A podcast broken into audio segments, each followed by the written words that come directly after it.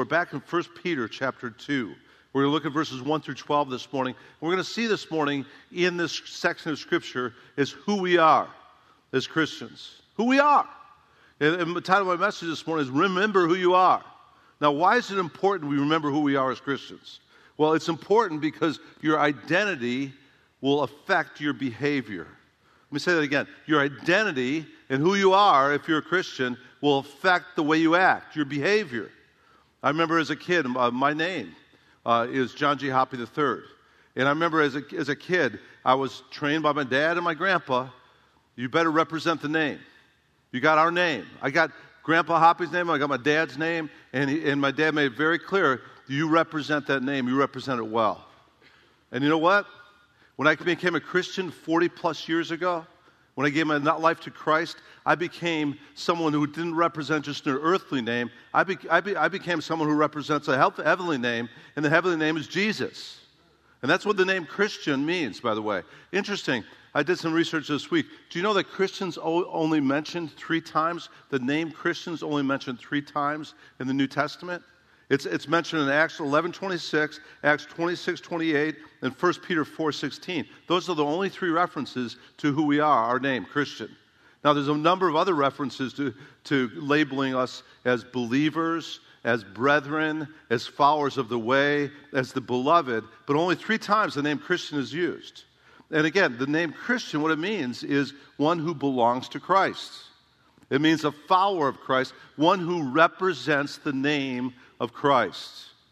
And so we need to know who we are as Christians because it'll affect how we represent, how we represent the name of Jesus Christ. And it's very important we realize the Bible says we are ambassadors for Christ.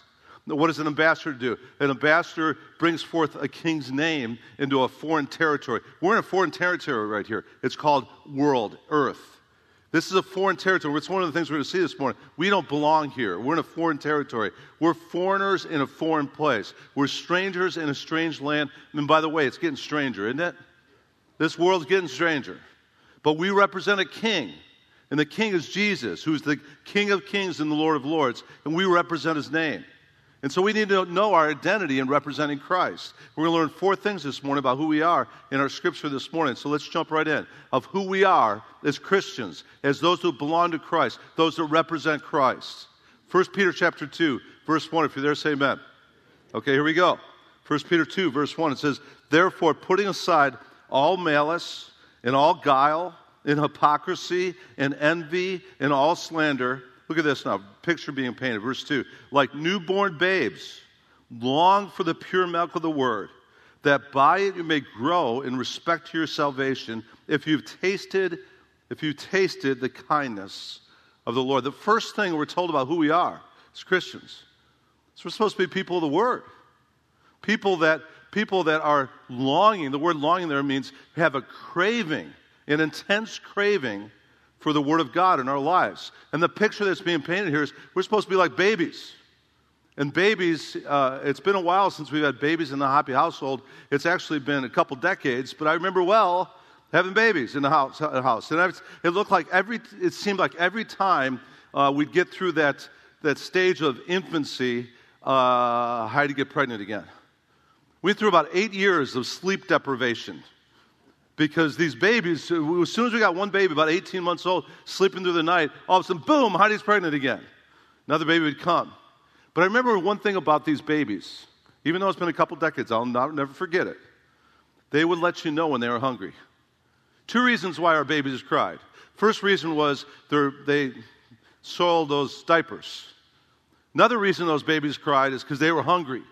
And it doesn't matter what time of the day when they were hungry, they were going to let you know, I'm hungry. Three o'clock in the morning. Wah! I'm hungry. Time to get up and eat.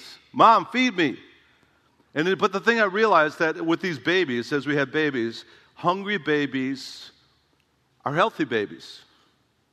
And hungry babies that are healthy babies are growing babies. See the picture that Peter's painting here? Hungry Christians for God's word. Hungry Christians for God's word are healthy Christians and will be growing Christians. And that's what we're supposed to be as Christians. We're supposed to be people that hunger, have an intense craving for God's Word. Like newborn babes, we're supposed to long for the Word of God. and feed upon the Word of God. Because we don't live by bread alone, but by what? Every word that proceeds from the mouth of God. And so, like newborn babies, we long, we have this intense craving for the Word of God, so that by it, notice, we may grow in respect to our salvation. Now, there's three rewards listed here that help that help you as a Christian live the Christian life if you're a Christian that's hungry for God's Word. There's so, someone that's feeding on God's Word on a regular basis. The first reward that comes from that is, is victory over sin. Because right within this context, right before he says about hungering for God's word, go back to verse 1. He says, Put aside malice and guile and hypocrisy and envy and slander. How do we put aside those things in a wicked, evil, cursed world? By being people of the word. Psalm 119, 9 and 11. How can a young man keep his way pure? Keep it according to thy word. Thy word have I treasured in my heart, that I might not what? Sin against God. And if you want any hope in the world we're living in today of living a life that's free from these things of malice, guile, hypocrisy, envy, and slander, the only way you're going to do is by being a person of the Word. Someone that stays in God's Word. And that's one of the reasons why I love Calvary Chapel. Well, I'm a Calvary Chapel guy. You know why? Because the distinctive, the center point of what we do as Calvary Chapel is we get in the Word of God. And every time we get in the Word of God, as we study God's Word, as we read God's Word, as we meditate God's Word, as we hear God's Word being taught, it's like a spiritual shower. That's why Ephesians 5.26 tells us we're washed by what? How do we get washing spiritually? By the water of the Word. And you get into God's Word, and it cleanses you from these evil things, from this malice, from this slander, from this guile, and it washes you. I tell, I say it's like recalibrating. It's like you, you get into God's house and you hear God's word being taught, it recalibrates you away from the world. So you're not conformed to this world, you're being washed by the water of the word. It gives you victory over those things as you get into God's word and you stay in God's word. And the second reward of being in God's word is after evil overcoming evil and righteousness comes from being in God's word. The second reward of being in God's word, just simply put, you grow in respect to your salvation, spiritual growth. I love Psalm 1, verses 2 and 3 when it talks about this. It says, it says this it says that as you delight in the law of the Lord, and in your law, this blessed man meditates day and night, he'll be like a tree firmly planted by streams of water, which yields its fruit in season, and leaf does not wither, and whatever he does, he prospers. That's the importance of being God's word. It, it helps you grow. The imagery there is you're like a tree planted by a stream of water, and you're going, you're rooted in God's word to the point that there's fruit in your life. And you're growing spiritually. One of the things that concerns me about what's going on in our culture right now is people are getting out of church with this virus thing. And that's an ingredient for backsliding. Backsliding away from spiritual growth and back into worldliness. It really is. I was reading uh, Sandy Adams' son, Zach Adams, posted something this week, and he was reading the Barna polls. And the Barna polls is kind of like a Gallup poll. And they took a recent nationwide poll, and it said that a third of the people that were going to church before the virus are not going to church, and they're not even live streaming anymore either. They've stopped the live streaming. So, a third of our nation right now that was in church, hearing God's word being taught, st- growing spiritually, is out of fellowship and not even live streaming anymore. A third of our nation. That's an ingredient for backsliding across our country. How do you keep your way pure? By keeping the core of that word and delighting in God's word. I like that imagery. We're supposed to be people that delight in God's word, in the study, the meditation of God's word, because it keeps us righteous. It keeps us more like Christ. It helps us keep our identity as Christians as we're in God's word. The third reward of being in God's word there is you taste the kindness of the Lord. I like that. What does taste imply? Taste implies experience and pleasure. Just think of that ribeye steak. Ooh, juicy, red. I don't know about you, I like my steaks red. I like them, uh, Heidi likes them while they're still moving. No, I'm just kidding. She likes them really red. But you, you, you bite into that ribeye steak that's just juicy, and what do you, you get an experience and you get pleasure. Hey, same thing with God's Word. As you get into God's Word, you taste and see, as Psalm 34 8 says, you taste and see that the Lord is good, and blessed are you because you put your trust in Him. There's an experience of pleasure and goodness and kindness and The kindness of the Lord is revealed to us as we get into God's Word. It's true. It's true. You know, one of the reasons why getting in God's Word get, allows you to taste and see that the Lord is good and you taste of His kindness is because much of God's Word isn't just about what you're supposed to do. Much of God's Word is about what God has done. And much of God's Word, as you get into it, it displays to you the wonders of the cross and how Jesus died on the cross for your sins. As you get into God's Word, you see the, the beauty of God's love of sending Jesus to this world. For God so loved the world that He gave His only begotten Son. Whoever believes in Him should not perish, but have everlasting life. You taste of the kindness of the Lord by seeing what He's done that's, that's displayed throughout all the pages of Scripture. So you taste of God's kindness by getting God's Word. So the first thing we are as believers, as Christians, as those who represent Christ, is we need to be people of the Word people that delight in God's word, that love God's word. Actually, in the Old Testament, it says of God's people, they trembled at God's word. We're supposed to be people that have this respect and honor and love for God's word. And that's a part of who we are as Calvary Chapel. And as long as this bald preacher's up here, that's going to be our focus here on Sunday mornings, too. I'm serious. We are going to be people of the word because I got nothing else. I had people t- uh, talk to me afterwards and say, Oh, I'm so glad that you teach the Bible and stuff. And I said, That's all I got. Because I got nothing to say, but God's Word got, has everything to say. And that's where we're going to stick in this book. I'm not going to just be here giving you worldly advice. I'm going to be here giving you the Word of God because only the Word of God is living and active. Only the Word of God is sharper than any two edged sword. Only the Word of God is what feeds us spiritually. And that's what we need to be as people people of God's Word. That's the first thing. That's a part of our, our identity. Second thing, verse 4 In coming to Him, we're supposed to be living as, a, as to a living stone, rejected by men, but choice and precious in the sight of God. You also, here's our second part of our identity. We are what? Verse, verse 5 We're living stones. Interesting. Are being built up to a spiritual house for a holy priesthood to offer up spiritual sacrifices acceptable to God through Jesus Christ. Now it tells us a little bit about Jesus. Verse 6 For this is contained in Scripture. Behold, I lay in Zion a choice stone, a precious cornerstone, and he who believes in me shall not be disappointed. This precious value then is for you who believe. But for those who disbelieve, the stone, that's the stone being Jesus, which the builders rejected, this became the very cornerstone. A stone of stumbling, a rock of offense, for they stumble because they're disobedient to the word. And to this doom, they were also appointed. Now, first picture was of a baby. First picture was a baby longing, craving for the pure milk, the milk of God's word. Second picture of who we are we're stones. And notice it says living stones. Living stones of what? Of a spiritual house, which is God's house. And interesting, the picture being painted, we're living stones, we're all put into God's house, and we're a part of God's house as living stones. But the ultimate stone in God's house is the cornerstone. And that's who? Jesus Christ. Interesting, in that culture, and still to this day, a lot of houses in Israel are stones. They're built with stones. And what Israel, in the first century when this was being written, they, were, they would be built stone upon stone upon stone. But the way that they'd build houses in this day is they'd start with one stone, and that was the cornerstone. And they'd put the cornerstone in the corner, and then that was the foundation for all the rest of the stones. And not only that, it was the stone that set the direction for that building. You get the picture of who Jesus is? Jesus is our foundation. We're to be built upon him. He's, a, he's the rock upon which we're built in regards to our faith. So he's our foundation, but he's also the one that sets the direction for our lives. And that's why Proverbs 3, 5, and 6 says, Trust in the Lord with all your heart. Lean not on your own understanding. In all your ways, acknowledge him. And then what will he do? He'll make your path straight. Or another version says, He'll direct your paths. That's who Jesus is.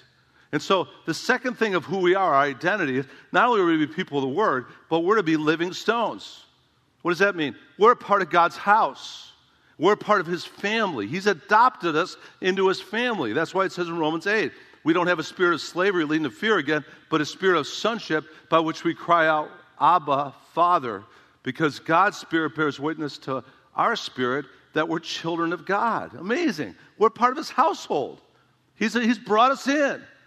He's brought us in to be a part of his family. And it's interesting, as a part of his family, go back to verse 5, you're a holy priesthood to offer up spiritual sacrifices. We're part of his house, part of his family. We've been adopted in, and now we got a job to do. And that's to offer up spiritual sacrifices. Now, in the Old Testament, God's temple was run by the priests, and the priests would offer up physical earthly sacrifices like lambs and pigeons and doves, and those would be sacrifices for the people's sins.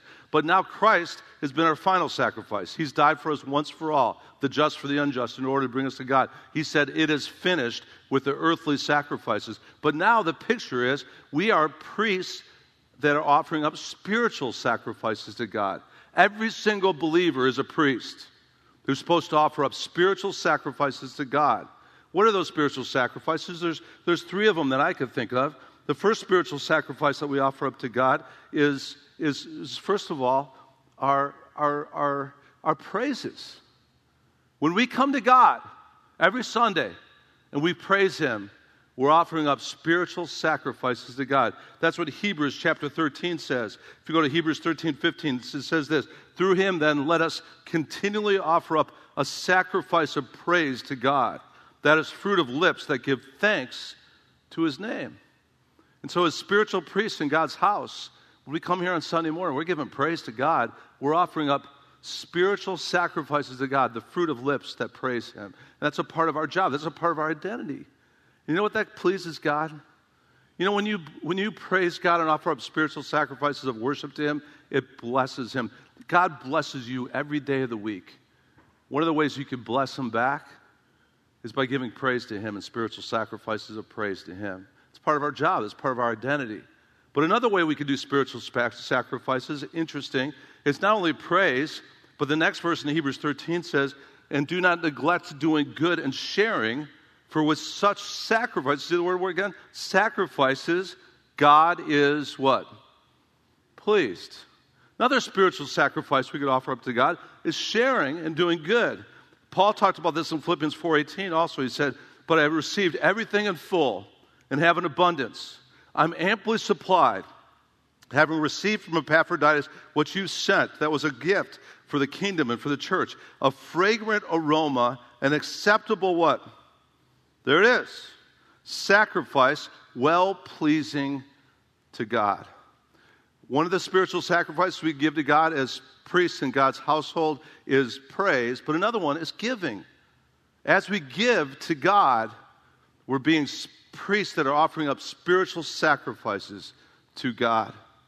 And you know what? One of the wonderful things is we give to God, we're doing a part of what we're supposed to be doing as our identity as followers of Jesus Christ. It's wonderful. Because Jesus said it's more blessed to give than to receive. Be honest with you, when this virus thing started, I was a little concerned. Shutting down church. And then we did the drive up church, and which was good. I think it really helped us keep having church, even though everything was in lockdown. So we did eight weeks or whatever of drive up church. And now we started back up again, and we're inside and stuff. But one of the concerns I had as the senior pastor at Calvary Chapel, when we got in this lockdown mode and stuff, is well, how are we going to how are we going to keep going forward as a church with, you know, 10, 12 people on staff, all our U-turn, all, all our staff are U-turn, all our mortgage, our, you know, our utility bills. You, I don't even want to tell you what the utility bills on this 10-acre campus is. And I was concerned about that. And then the Lord really spoke to me and said, just trust me with this, John. God's people here at Calvary Chapel are going to take care of what provision is needed for this ministry in this church. And so I trusted him. Took a while, but I trusted him. And then we stopped doing any kind of offerings. You know, we haven't taken a physical offering where you're passing a plate and stuff in months.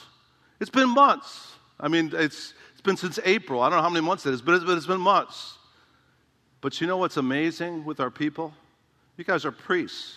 And you kept offering up sacrifices of giving to God to the point that we haven't missed a beat as a church. We haven't taken an offering in months, but people just are continuing to give. And it's, it's amazing because now we're building the U Turn for Christ bunkhouse here in the corner, and there's provision for that. And we're going to pay cash for that too because people in this church are spiritual priests. They're offering up spiritual sacrifices of giving. And the, the, the giving online has gone up because some of the people that haven't come back yet are still watching live streaming, and they're giving online. The giving online is way above what it was before this virus thing hit because God's people are being spiritual priests that are continuing to be faithful in this area of giving regularly so we could keep doing what God's called us to do. That's awesome. You know, maybe we'll never take an offering ever again here at Calvary Chapel.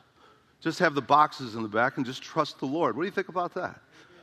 Yeah, God could do that. Maybe we'll just do that.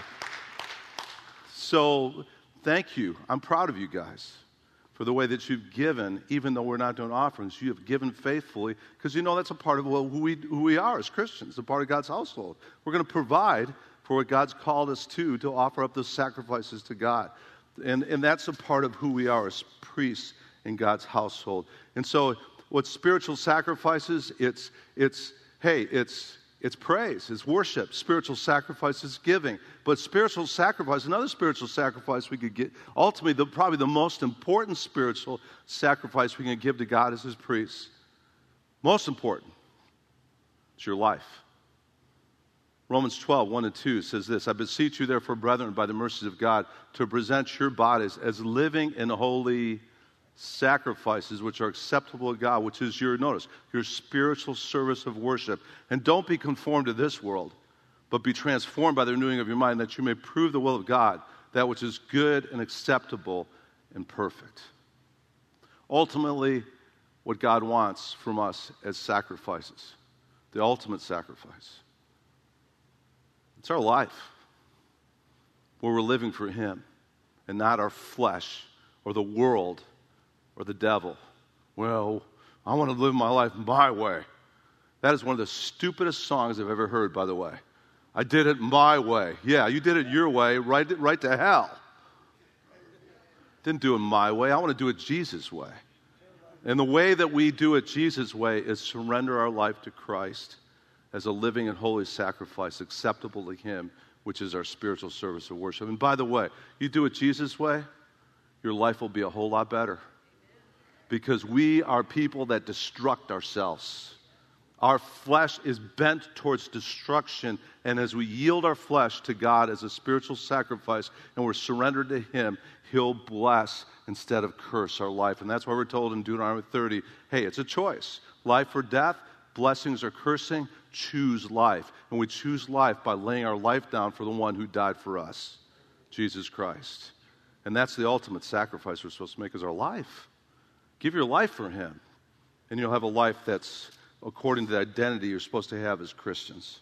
And so let's keep going. I love these two verses here, verses 9 and 10. But you, Christians, who, this is who we are, identity. You, Christians, you're what? You're a chosen race, a royal priesthood, a holy nation. Look at this now. You're a people for God's own possession, that you may proclaim the excellencies of Him who called you out of darkness into His marvelous light. For once, you, you, you Christians, once you were not a people, but now you're the people of God. Once you had not received mercy, but now, wow, you've received God's mercy. First picture, we're a baby. Supposed to be longing for that craving for that milk of God's word. Second picture, we're, we're these living stones, a part of God's house, and we're actually priests offering up sacrifices to God. Third picture, third picture, great picture, we're God's people. And actually, it says, as God's people, we're chosen by Him. Do you know that if you're a Christian?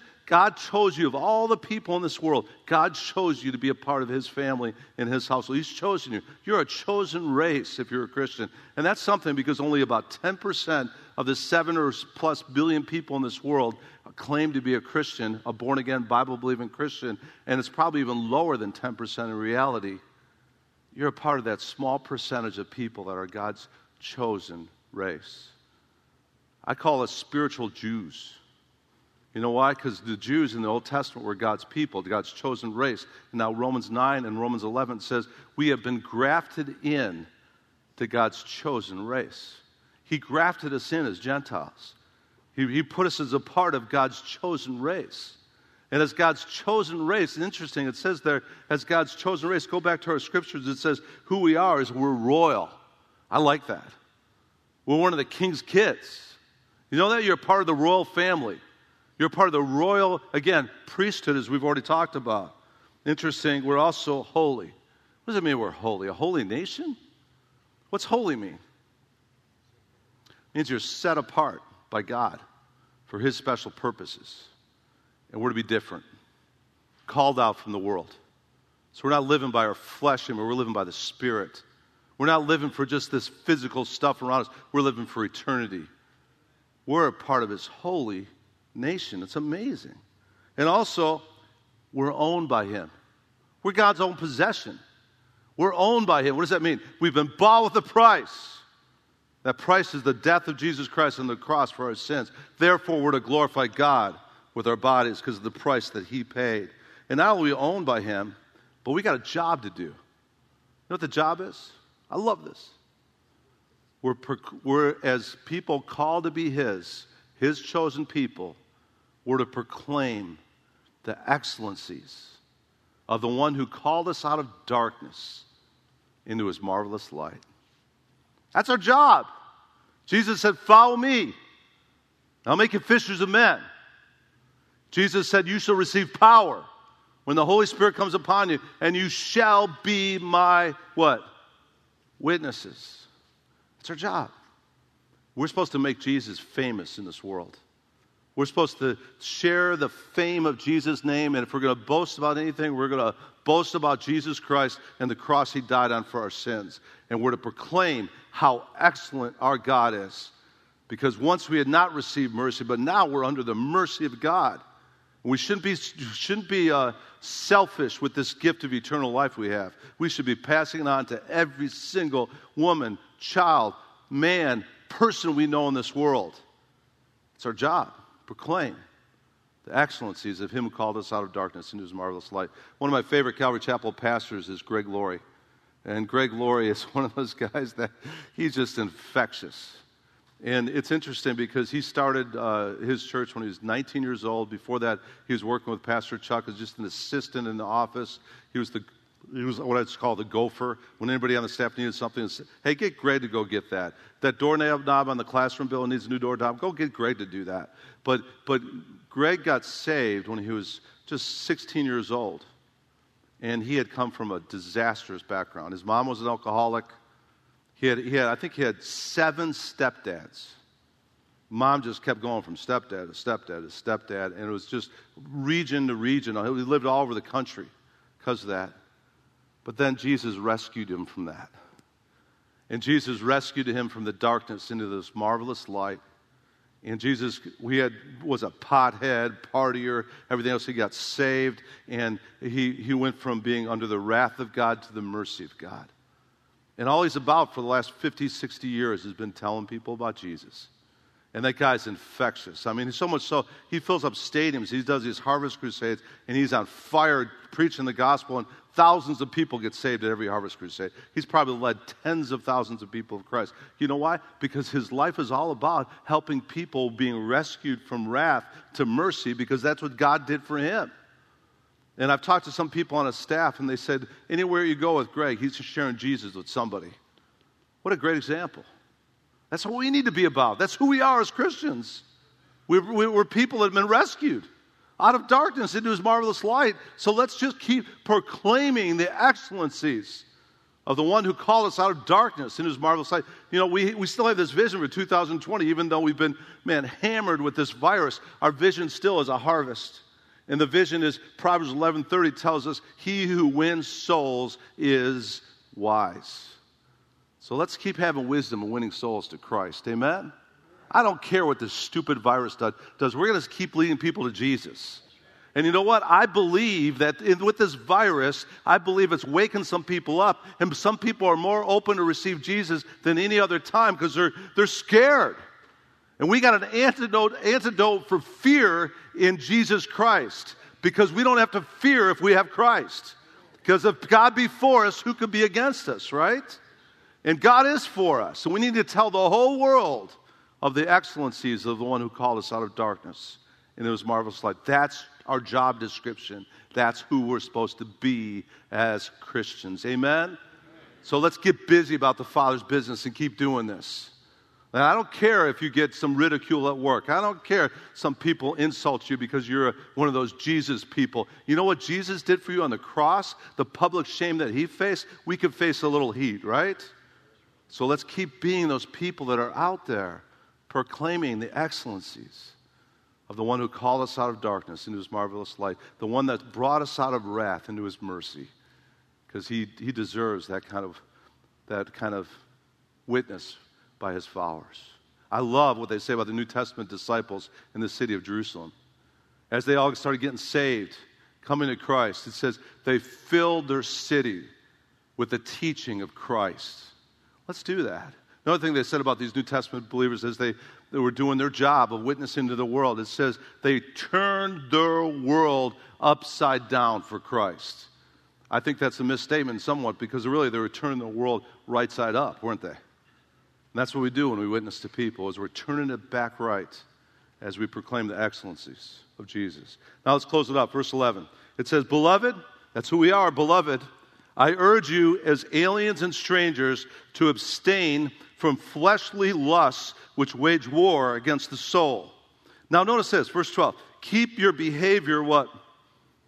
Excellent among the Gentiles, so that that which they slander you as evildoers, they may, on account of your good deeds, as they observe them, glorify God in the day of visitation. That, that one interpretation of, of that is the day of visitation being the return of Christ, possibly the rapture. But as we're waiting for the rapture, the day of visitation, what are we supposed to be doing?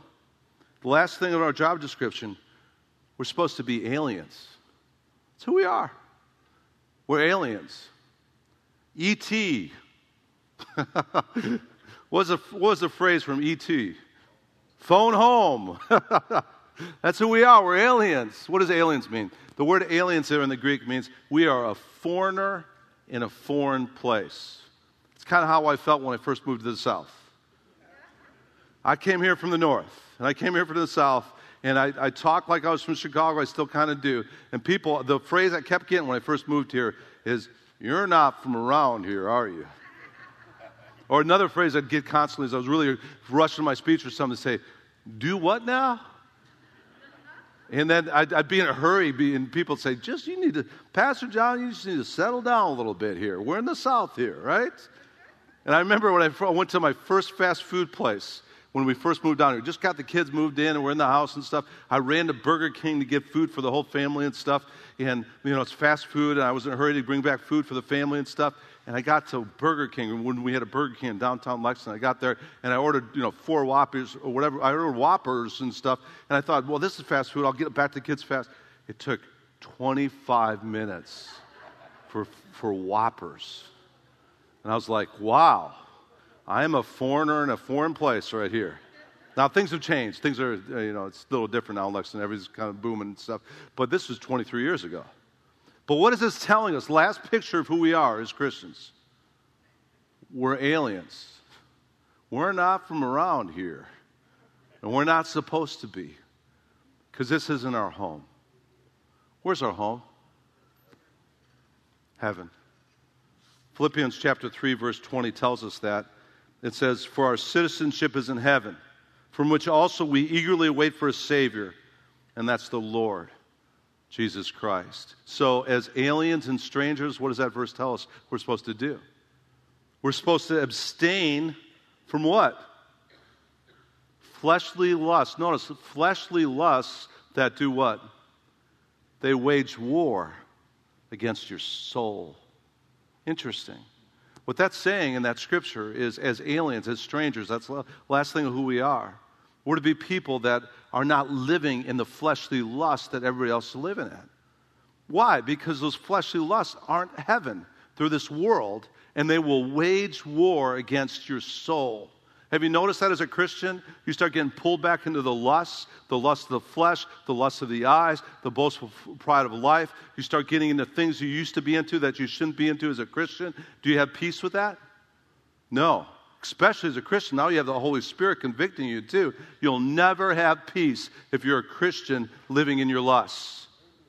You will have peace, though, as you abstain from that and you have the Holy Spirit helping you and you live in victory instead of defeat. Because those lusts are there to wage war against your soul. And that's why we're told in 1 John chapter 2, verses 15 to 16, don't love the world nor the things of this world. If anyone loves the world, the love of the Father is not in him. Verse 16, for all that's in the world, the lust of the flesh, the lust of the eyes, and the boastful pride of life, it's not from the Father, it's from the world. And the world's passing away, and also its lusts. But the one who does the will of God lives forever. I like that. So let's be people who walk in the Spirit so we don't fulfill the lusts of our flesh. Let's be people, like Jesus said, that on a daily basis we take up our cross, we deny our flesh, and we follow Christ. And let's be people, too, as that last verse says. Let's be people. I love that verse. It says this we're, we're to keep our behavior excellent among the Gentiles, so that even if they slander you as evildoers on account of your good deeds, they're going to observe who you are as people abstain from those things, and they'll glorify God on the day of your visitation. Remember what Jesus said about this? He said, Shine your light, Christians. Shine your light in such a way that people see your good deeds, your excellent behavior, and then they too may glorify our Father who's in heaven. It's the last thing of who we are. We're aliens. We're strangers. We're, we're, we're people that aren't from around here. Our home is heaven. So we, we abstain from fleshly lust and we keep our behavior excellent so that when people see us, even if they're making fun of us, even if they're slandering us, people know the slander is not true because of the way we live. We keep our behavior excellent. And then what's going to happen? And then some of those pagans, some of those Gentile pagans, Gentile is a, a phrase for pagans there, some of those pagans are going to cross the line of faith, and they too will glorify our Father in heaven. You know, our, our men's conference in October coming up, we're going to study the book of Daniel. I love Daniel because Daniel was living in a pagan land, Babylon.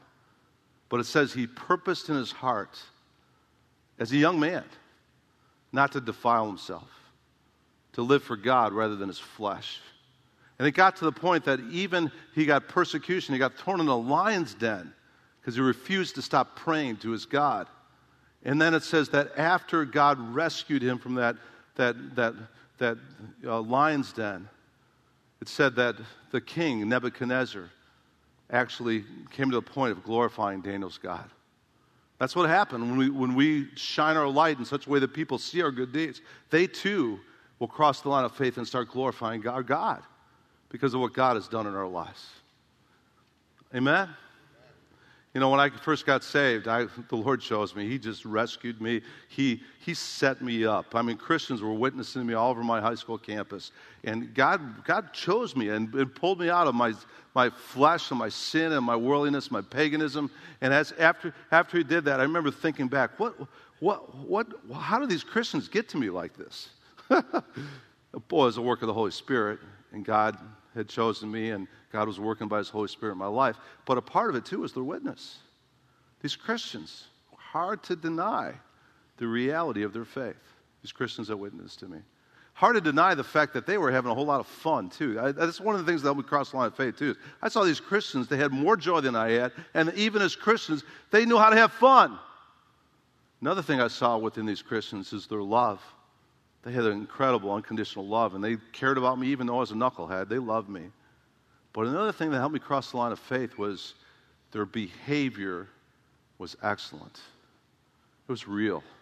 There were teenagers in my high school that their lives had been changed by Christ to the point that their behavior really was different than everybody else. Everybody else in Chicago swore like sailors. I swore like a sailor. So much so I had to, after I got saved, I had to have a couple confrontations where people said, You ain't supposed to talk like that as a Christian anymore. Really? Yeah. And I had to change my whole vocabulary, but they didn't swear like we swore. Their mouths and their tongue were different, and they didn't live like we lived in Chicago. These Christians, I mean, they, they, they instead of going out and getting drunk with everybody else on the weekends like we were all doing, they were going to church on the weekends. Bible studies on Friday nights. They had a Bible study on Friday nights. Their behavior was excellent. And not only that, they even had a desire for purity. The guy that led me to Christ, I remember talking to him, and he talked about how he was doing his very best to stay pure in this relationship he had with his girlfriend, and he wanted to be pure until he got married. And I thought he was, he, this guy is a fo- strange, strange. But he was serious. And I saw that reality of Christ in their behavior. Let's do that for the world, right? The world is looking for an excuse to write off our God. And let's not give them an excuse by our behavior. And that's one of their biggest excuses, uh, by the way, in the world for people not coming to Christ is because Christians aren't living what they say they're believing. Now, does that mean we need to be perfect? No. We're just, we're just forgiven sinners that have been saved by the amazing grace of God.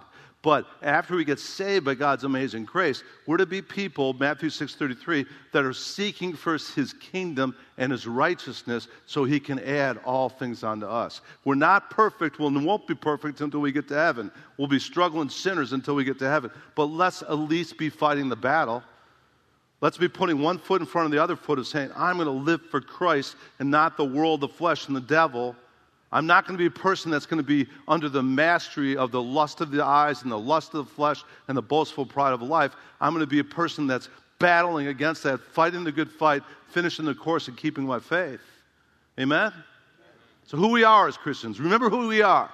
What are the four things we learned this morning about who we are as Christians? We're number one, people of the what? We're people of the word. That's our identity. Number two, we are living stones in a priesthood of people in God's house that are offering up spiritual sacrifices of giving, of sharing, of, of, of helping people, of praise and worship, and ultimately giving of our lives for the cause and the, for the kingdom. Number three, we're a chosen people.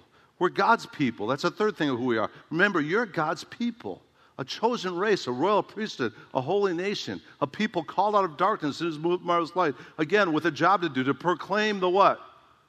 Excellencies of the one who called you out of darkness into his marvelous light. And the last thing we are aliens, strangers, because you're abstaining from the fleshly lust that wage war against your soul, and you're keeping your, your, excellent, your behavior excellent before the people that are watching you so you can be a witness that bring other people to the point that they glorify our Father in heaven too. Can I get an amen, church?